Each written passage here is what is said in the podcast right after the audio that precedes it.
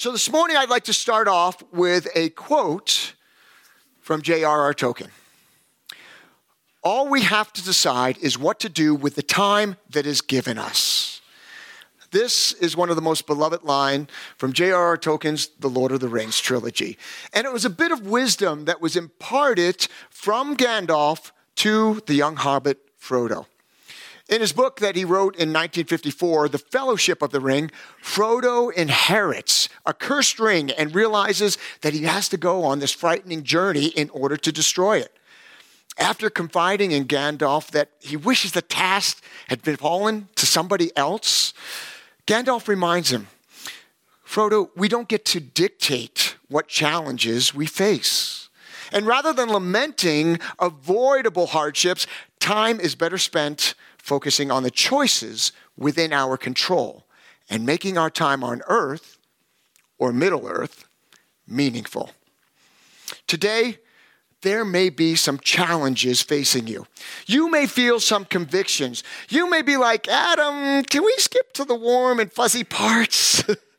but remember, we go line by line, verse by verse. So when it comes up to the do hard things parts, we don't skip over them we take them in stride with the totality of God's word. And God willing, we make changes in our lives. We move forward, and then we try to make those best choices, those godly choices in our lives. Bilbo Baggins, when asked to go on a grand adventure with, by Gandalf, stated, Oh, dear me, no. Adventures make one late for dinner you can go on day by day, living the same way as you always have. But remember, there's no such thing as staying the same. You're either getting better or you're getting worse. So come with me today on this grand adventure as we delve into God's Word. Would you pray with me? Dear Lord, we thank you so very much for the blessings of this day, for coming together, for gathering together, for waking us up and calling each and every one of us here to your church to your house. And Lord, I pray that as we go through the scripture, that you would truly speak to each and every one of our hearts. Lord, that we would go ahead and take and glean the things that we need to change within our lives. And Lord, that you would change us and make us leave this place a different person. God, as we delve into your scripture, etch it upon our hearts. But if there's anything of man, I pray that it fall upon deaf ears. So, Lord, we thank you. We love you. We sing your praises. And it's in Jesus' precious name that we pray. And everybody said, Amen. Amen. The title of today's message is simply encouragement.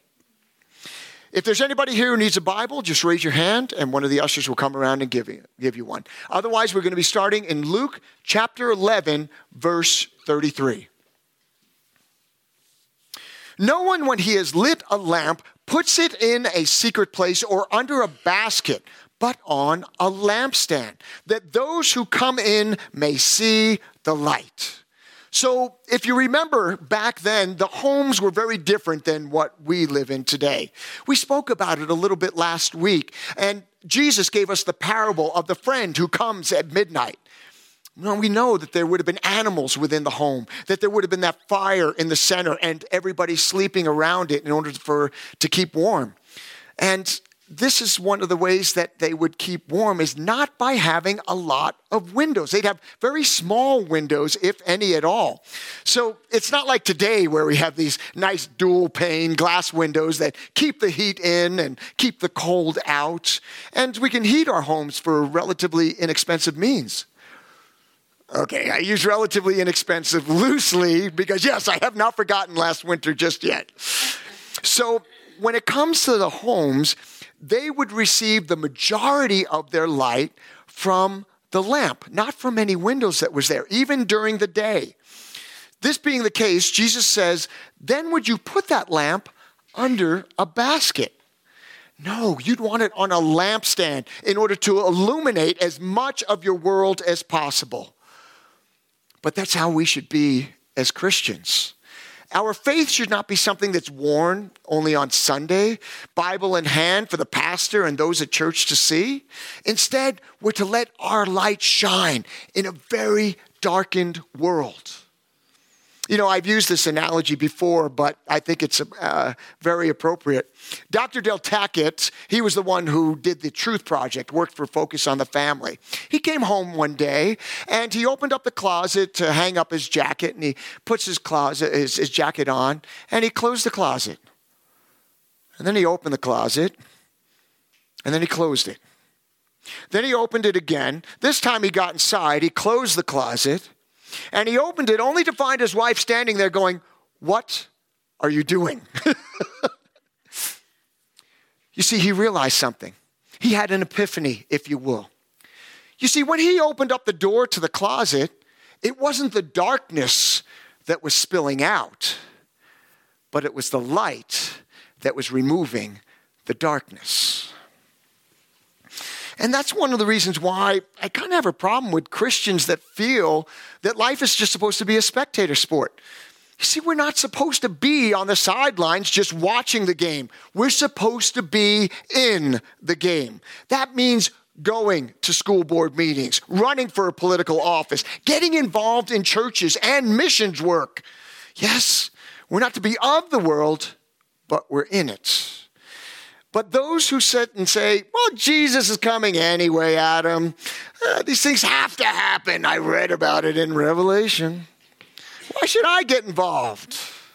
Because one day, each and every one of us, all great and small, Bill Gates as well as the homeless guy down at Walmart, is going to stand before our Lord and give an account. Romans 14, starting in verse 10, it says, For we will all stand before God's judgment seat.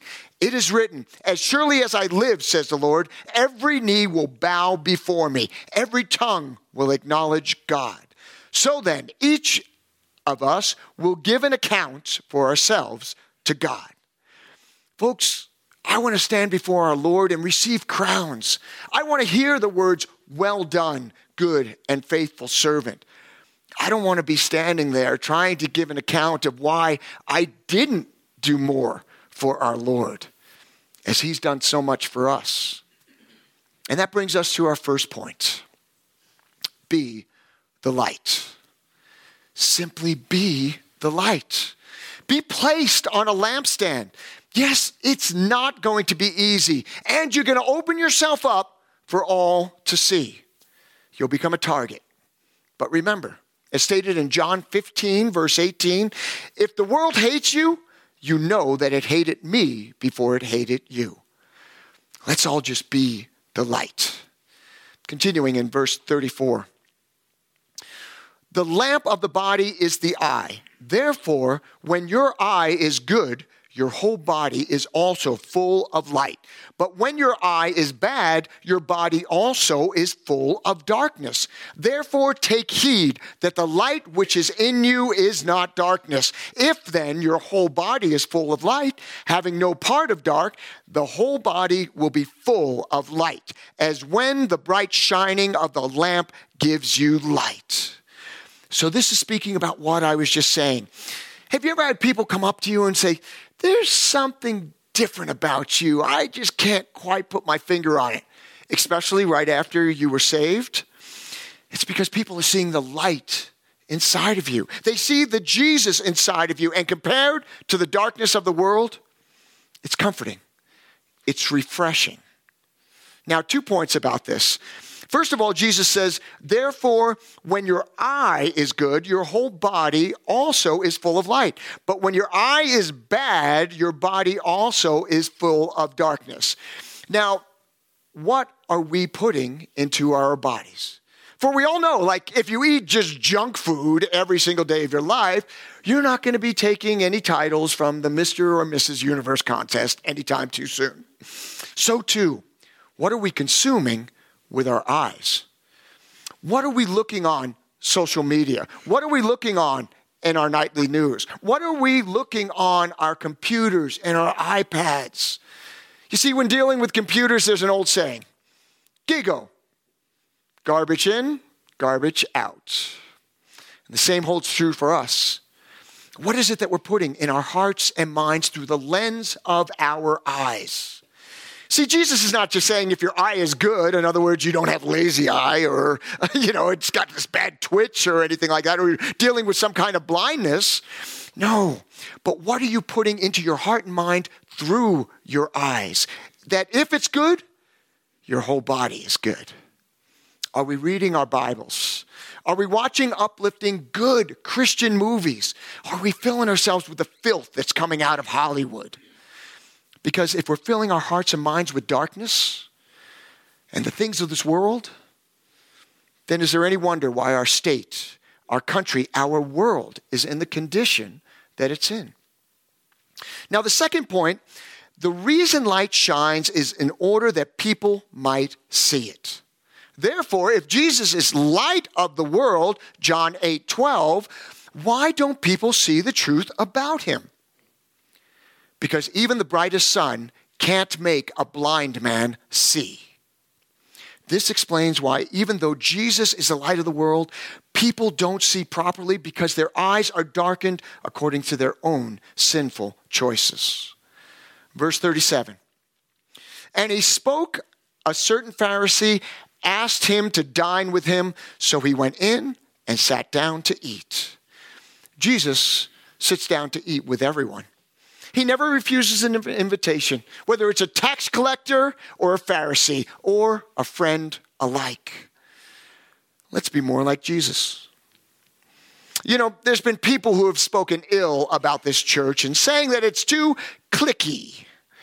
Folks, if you come to this church, if you go ahead and listen to the music, you listen to the word, and then you leave without ever talking to another person in here, you are losing out. You're missing out on all that God would have for you. And there's so many different places that you can get plugged in here. Our Monday night Bible study with our potluck, our breaking bread ministries, our men's breakfast, the women's study, the prayer nights, and the breaking bread ministry there's individuals within the congregation that open their homes up and we come together. We enjoy a meal and the time of fellowship and discussion about faith and His Word. It simply abounds. I encourage you guys to get plugged in. Sign up sheets are in the foyer, or with some of these, just show up. But if you come here and you leave here because you feel that the church is too cliquey, you just bought a lie from the enemy. You know, Kevin made the joke that we need to change the name of the church to Calorie Chapel. You know, he may not be all that far off, but there is a wonderful thing that happens when you come together in koinonia and fellowship around a meal. Jesus went in, he sat down to eat. Won't you come and join us too? Verse 38 when the Pharisee saw it, he marveled that he had not first washed before dinner. now, for those of you that came out to our fireside chat in February, please forgive me, but we're going to go through this again for everyone else. How many commandments did God give Moses? Ten, right? Now, For those Jewish people, more specifically, the priests and the religious, they ended up coming with 613 Levitical laws. Now, were these God's laws or man's laws? They were man's, right? Yes, and of the 613, there were 39 that were specific to putting up and taking down the tabernacle, specifically more so dealing with the Shabbat or the day of rest. And you see, the idea behind it is well, if these are the Ten Commandments and we don't want to sin, if we can build a fence large enough, then we won't even get close to sinning regarding those 10. But you see, this is one of the things that I love about Jesus. He never bows down to the things of the world, tradition, rules, or rituals of man. Do you remember when his disciples were, uh, went ahead and ate some of the grain from the field on the Sabbath? The Pharisees lost it. Let's pick it up in Matthew chapter 12, verses 1 and 2. Matthew chapter 12, verses 1 and 2. It says, At that time, Jesus went through the grain fields on the Sabbath, and his disciples were hungry and began to pluck the heads of grain and to eat. And when the Pharisees saw it, they said to him, Look, your disciples are doing what is not lawful to do on the Sabbath. You see, it wasn't so much that they were eating or that they were taking the grain from somebody's field. They used to have what were called gleaning fields at that time that were specifically planted along the roads so that when travelers were going by, they could go ahead and glean or take some of that food. So that wasn't what they were doing that was wrong, but they plucked the grain. That was work. That was considered work. And that's what the Pharisees were getting so worked up about. See what I did? Work, worked out. Plucking grain, work. Really? But remember, that was man's law, not God's. I mean, even if you go over to Israel today, they have what are called Shabbat elevators that literally stop at each and every one of the floors. Why? Because pushing the button to the elevator would be considered work. Now, we're going to put up a picture right now, and this is actually from a washing station that is just outside of the Western Wall. And you were to go ahead and wash your hands before going up and praying. And now, do you notice anything different about these cups? There's two handles on it, right? Yes, because in order to wash yourself, you would take your unclean hand, you would grab one of the handles, you would go ahead and douse your other hand. Now, this hand being clean, you would touch the other handle. You see, you don't want to come back over to that first handle because then you would defile yourself by having unclean hands. Then you would wash the other one. Then you were good to go before the wall and pray. Is there anything that says anything that we need to do that in order to pray to God? Oh, hang on, hang on, guys. We're, we're about to pray. Everybody into the bathrooms. no, you see, that's man's laws once again. And you see, washing speaks not of hygiene, but of ritual. The book of Leviticus made it clear that ceremonial cleansing was intended only for the priests. But over the years, the priests required it of the people too. But you know, I can see this in my own life, and perhaps maybe you can as well. Sometimes the Lord may speak to us individually about specific things that we are either to do or not to do. But the temptation and the tendency is for us to make what the Lord tells us personally as a rule for everyone around us. And that's the basis of legalism. And that brings us to our second point here today. Don't be legalistic. Don't be legalistic. We see our Pharisee here marveling or getting disturbed because Jesus didn't wash before sitting down to eat. Now, let me ask you this Is it a good idea to wash your hands after the day's events before you sit down to a dinner meal? Yes, absolutely. And by the way, don't let your kids try to use that. Well, Jesus didn't go ahead and wash. Yeah, and Jesus' mom didn't have a taser either. Honor your mother and father, go wash. But we shouldn't be doing as the Pharisees did in life, living in a legalistic way. Think about how much grace and mercy our God has given to each and every one of us over the years. Don't be legalistic. As we're about to see, Jesus, knowing their hearts, knowing what they were thinking, he's going to call them on it. Verse 39. Then the Lord said to him, Now you Pharisees make the outside of the cup and dish clean, but your inward part is full of greed and wickedness. Foolish ones, did not he who made the outside make the inside also? Have you ever gone to a restaurant and as you're finishing your drink, you look in the bottom of the glass and you see a glob sitting there. And the first thing that comes to mind is, I hope that's on the outside of the cup. I hope that's on the outside of the cup. Right? Well, you see, that's what Jesus is saying. is that the glob is on the inside. The glob is the greed and the wickedness. And it doesn't matter how clean the outside is, it's what's inside that counts. Verse 41 but rather give alms of such things as you have. Then indeed, all things are clean to you. True piety, it's not seen in religion, but through generosity. Forget religion, Jesus says. Give alms and said, help the people in need. Verse 42. But woe to you, Pharisees, for you tithe mint and rue and all manner of herb and pass by justice and leave uh, and the love of God. These you ought to have done without leaving the others undone. So, what the Pharisees would do is they'd go ahead and they'd have their herbs out and they would go ahead and cover up 90% of it. Then they would cut off 10% and they'd take that 10% and they'd throw it away. And that was their offering to God. Now, in doing this, it's not what they were doing was wrong, but we're supposed to give to our Lord.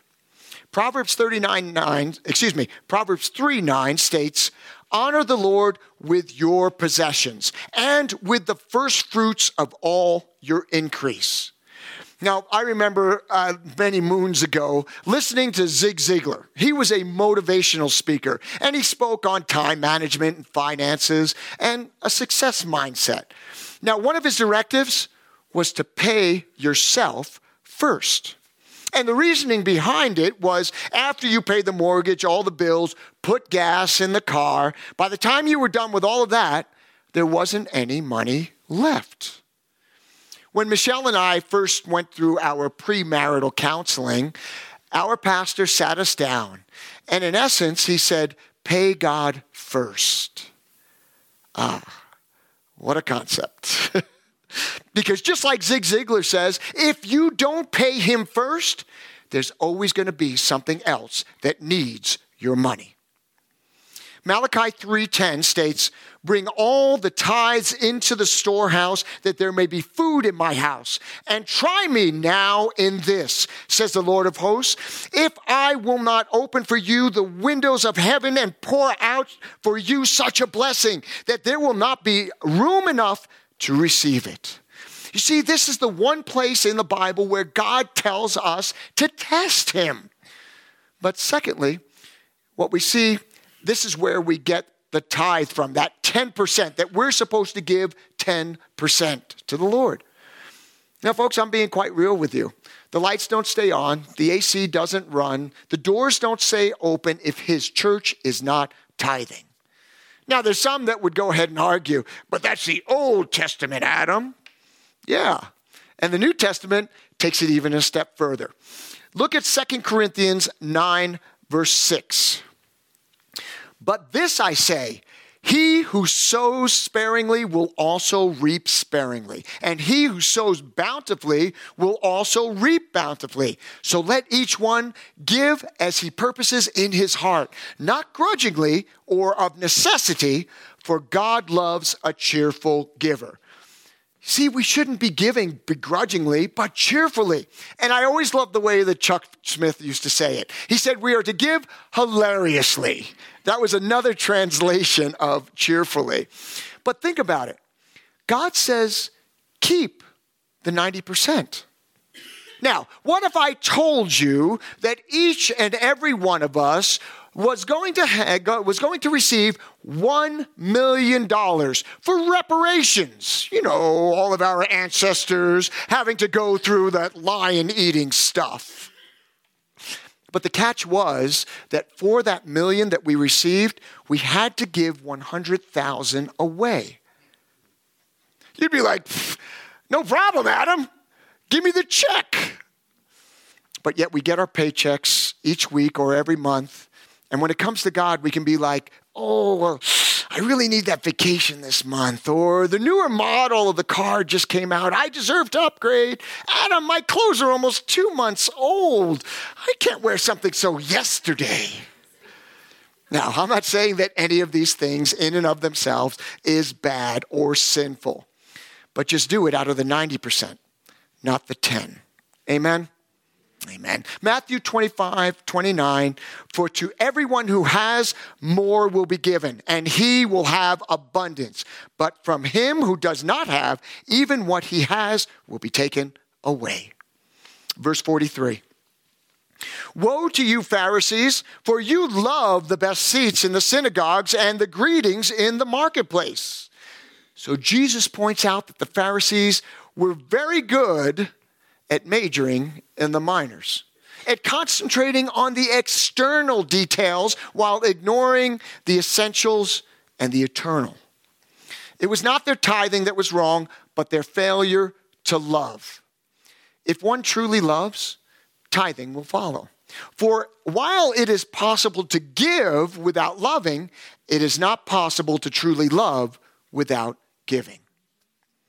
Verse 44. Woe to you, scribes and Pharisees, hypocrites! For you are like graves which are not seen, and the men who walk over them are not aware of them. I love this. I love when Jesus calls us out. According to the law, walking over a grave caused a person to be defiled. You see, but this was one of those additional laws that was given by the religious of the time. You see, specifically, it was only touching a dead body that made you unclean or defiled. So, in essence, he says to the Pharisees here when you come in contact, when people come in contact with you, they don't know you're dead, but you defile them nonetheless. Ouch. Jesus is hitting right to the heart of the matter of these Pharisees. He's not pulling any punches, is he? And we should be just as bold as Jesus in this matter, too. Calling sin, sin, and not watering it down. Verse 45. Then one of the lawyers answered and said to him, Teacher, by saying these things, you reproach us also. Can't you just see Jesus? He takes a long pause. He looks at him and says, You think? I want to meet Captain Obvious when I get to heaven. that is, if he made it to heaven. But look at what he's saying. You know, I mean, there's an old saying that says, when you're put down, sit down. In other words, when you mess up at work and your boss calls you out on it, don't argue or fight back or try to give an excuse. Just accept responsibility for the mistake and then make the correction so it doesn't happen again. Verse 46. And he said, Woe to you also, lawyers, for you load men with burdens hard to bear, and yourself do not touch the burdens with one of your fingers. Yes, even you, lawyers, are in with the Pharisees, Jesus says. Now remember, we discussed it last week. These aren't like the ambulance chasing lawyers, but instead, these were those that studied the law of Moses. And you see, they were in the pile on club too making extra burdens for people that God never needed them to do. You know, Jesus says in Matthew 11 28, Come to me, all you who labor and are heavy laden, and I will give you rest. Jesus is the bearer burden. Burden bearer. Dyslexia kicking in again. You know, the more I know of people, the more I find myself praying, Lord, don't, me, don't allow me to burden this person any more heavily than they're already burdened. I try to do as much on my own as possible before ever asking one of you guys for something. You see, although we do have that tendency that we think that we're the only ones that are going through hard times, everyone we meet, everyone we talk to is fighting some tough battle, some tough area in their lives. And no wonder that means the Bible encourages us to be generous and kind. And that brings us to our third and our final point here today be generous and kind. Be generous and kind. Verse 47. Woe to you, for you build the tombs of the prophets, and your fathers killed them. In fact, you bear witness that you approve the deeds of your fathers, for they indeed killed them, and you build their tombs. Therefore, the wisdom of God also said, I will send them prophets and apostles, and some of them, them they will kill and persecute. That the blood of all the prophets which was shed from the foundation of the world may be required of this generation. From the blood of Abel to the blood of Zechariah, who perished between the altar and the temple. Yes, I say to you, it shall be required of this generation. You see, the religious leaders, they built these impressive monuments for the prophets, the very ones that they had killed. And yet, the greatest prophet of them all stood right in front of them. And they would kill him as well. So when Jesus says, from the blood of Abel to Zacharias, in other words, from A to Z, from Alpha to Omega, payment for their sin would be required at the hand of the religious establishment. Verse 52. Woe to you, lawyers, for you have taken away the key of knowledge. You did not enter in yourselves, and those who were entering in you hindered. So, as we start to wrap up here, you know, in the Middle Ages, the Bibles were actually chained to the pulpit because the church leaders believed that only a priest could rightly understand the Word of God. Although we no longer chain Bibles to the pulpit, I wonder if sometimes some pastors say that very thing. They say that there can't be a clear understanding of God's word without some knowledge of Greek or Hebrew or the intricacies of theology. When pastors say that, I wonder again if we aren't chaining that Bible back to the pulpit. Now, while there is indeed a time and a place for espousing his word, that doesn't mean that, you know, we can't understand the Bible ourselves. Surely the Lord will teach and instruct anyone who reads the word, regardless of his or her education or cultural background. If you don't believe that, just look at me. I'm living proof. Verse 53 and as he said these things to them, the scribes and the Pharisees began to assail him vehemently and to cross examine him about many things, lying in wait for him to see, to catch him in something he might say that they might accuse him. Yes, the scribes and Pharisees tried to get to talk to Jesus and to get Jesus to talk, but not to gain understanding from him, but in an effort to verbally trap him. I'm going to call the worship team back up as we go ahead and wrap up and end for today. And I want to encourage each and every one of you. You know, many times I'd be sitting in briefing and my sergeant would say, You need to write more tickets. You need to go ahead and arrest more people. And I'd be sitting there thinking to myself, I wrote over 100 tickets. I took over 20 crashes. I arrested over 20 people and the month isn't over yet. If you're in line with what God would have you to do, then today should be a pat on the back, a well done, good, and faithful servant. However, your heartstrings were tugged on just a little bit, then make the change. Put God first in your life, and then see if the storehouses won't be opened enough to receive all of God's blessings. Then all we have to do is decide what to do with the time that God has given to us. Amen? Amen. Let's pray. Lord, even as I think on the concept of time, we recognize that time is short. We see the evil that's in this world, we see the darkness that is there. And Lord, we know that it can't be much longer until you come, until each and every one of us that have named your name is raptured and we meet you in the eastern sky. Dear Jesus, that time is coming, but yet there is still more work for us to do. And I pray that we would be bold about professing our faith, professing your word. And Lord, that we would touch those that don't know you. Lord, your word says that you wish that none should perish. Lord, let's take that to heart. Let's reach out to everybody that we possibly can. Let us be that best witness. Let our time and treasure truly be for furthering the kingdom. We bring all these things before you, Lord. We place them at your feet. Know how much we love you. We thank you. And in Jesus' precious name we pray. Amen.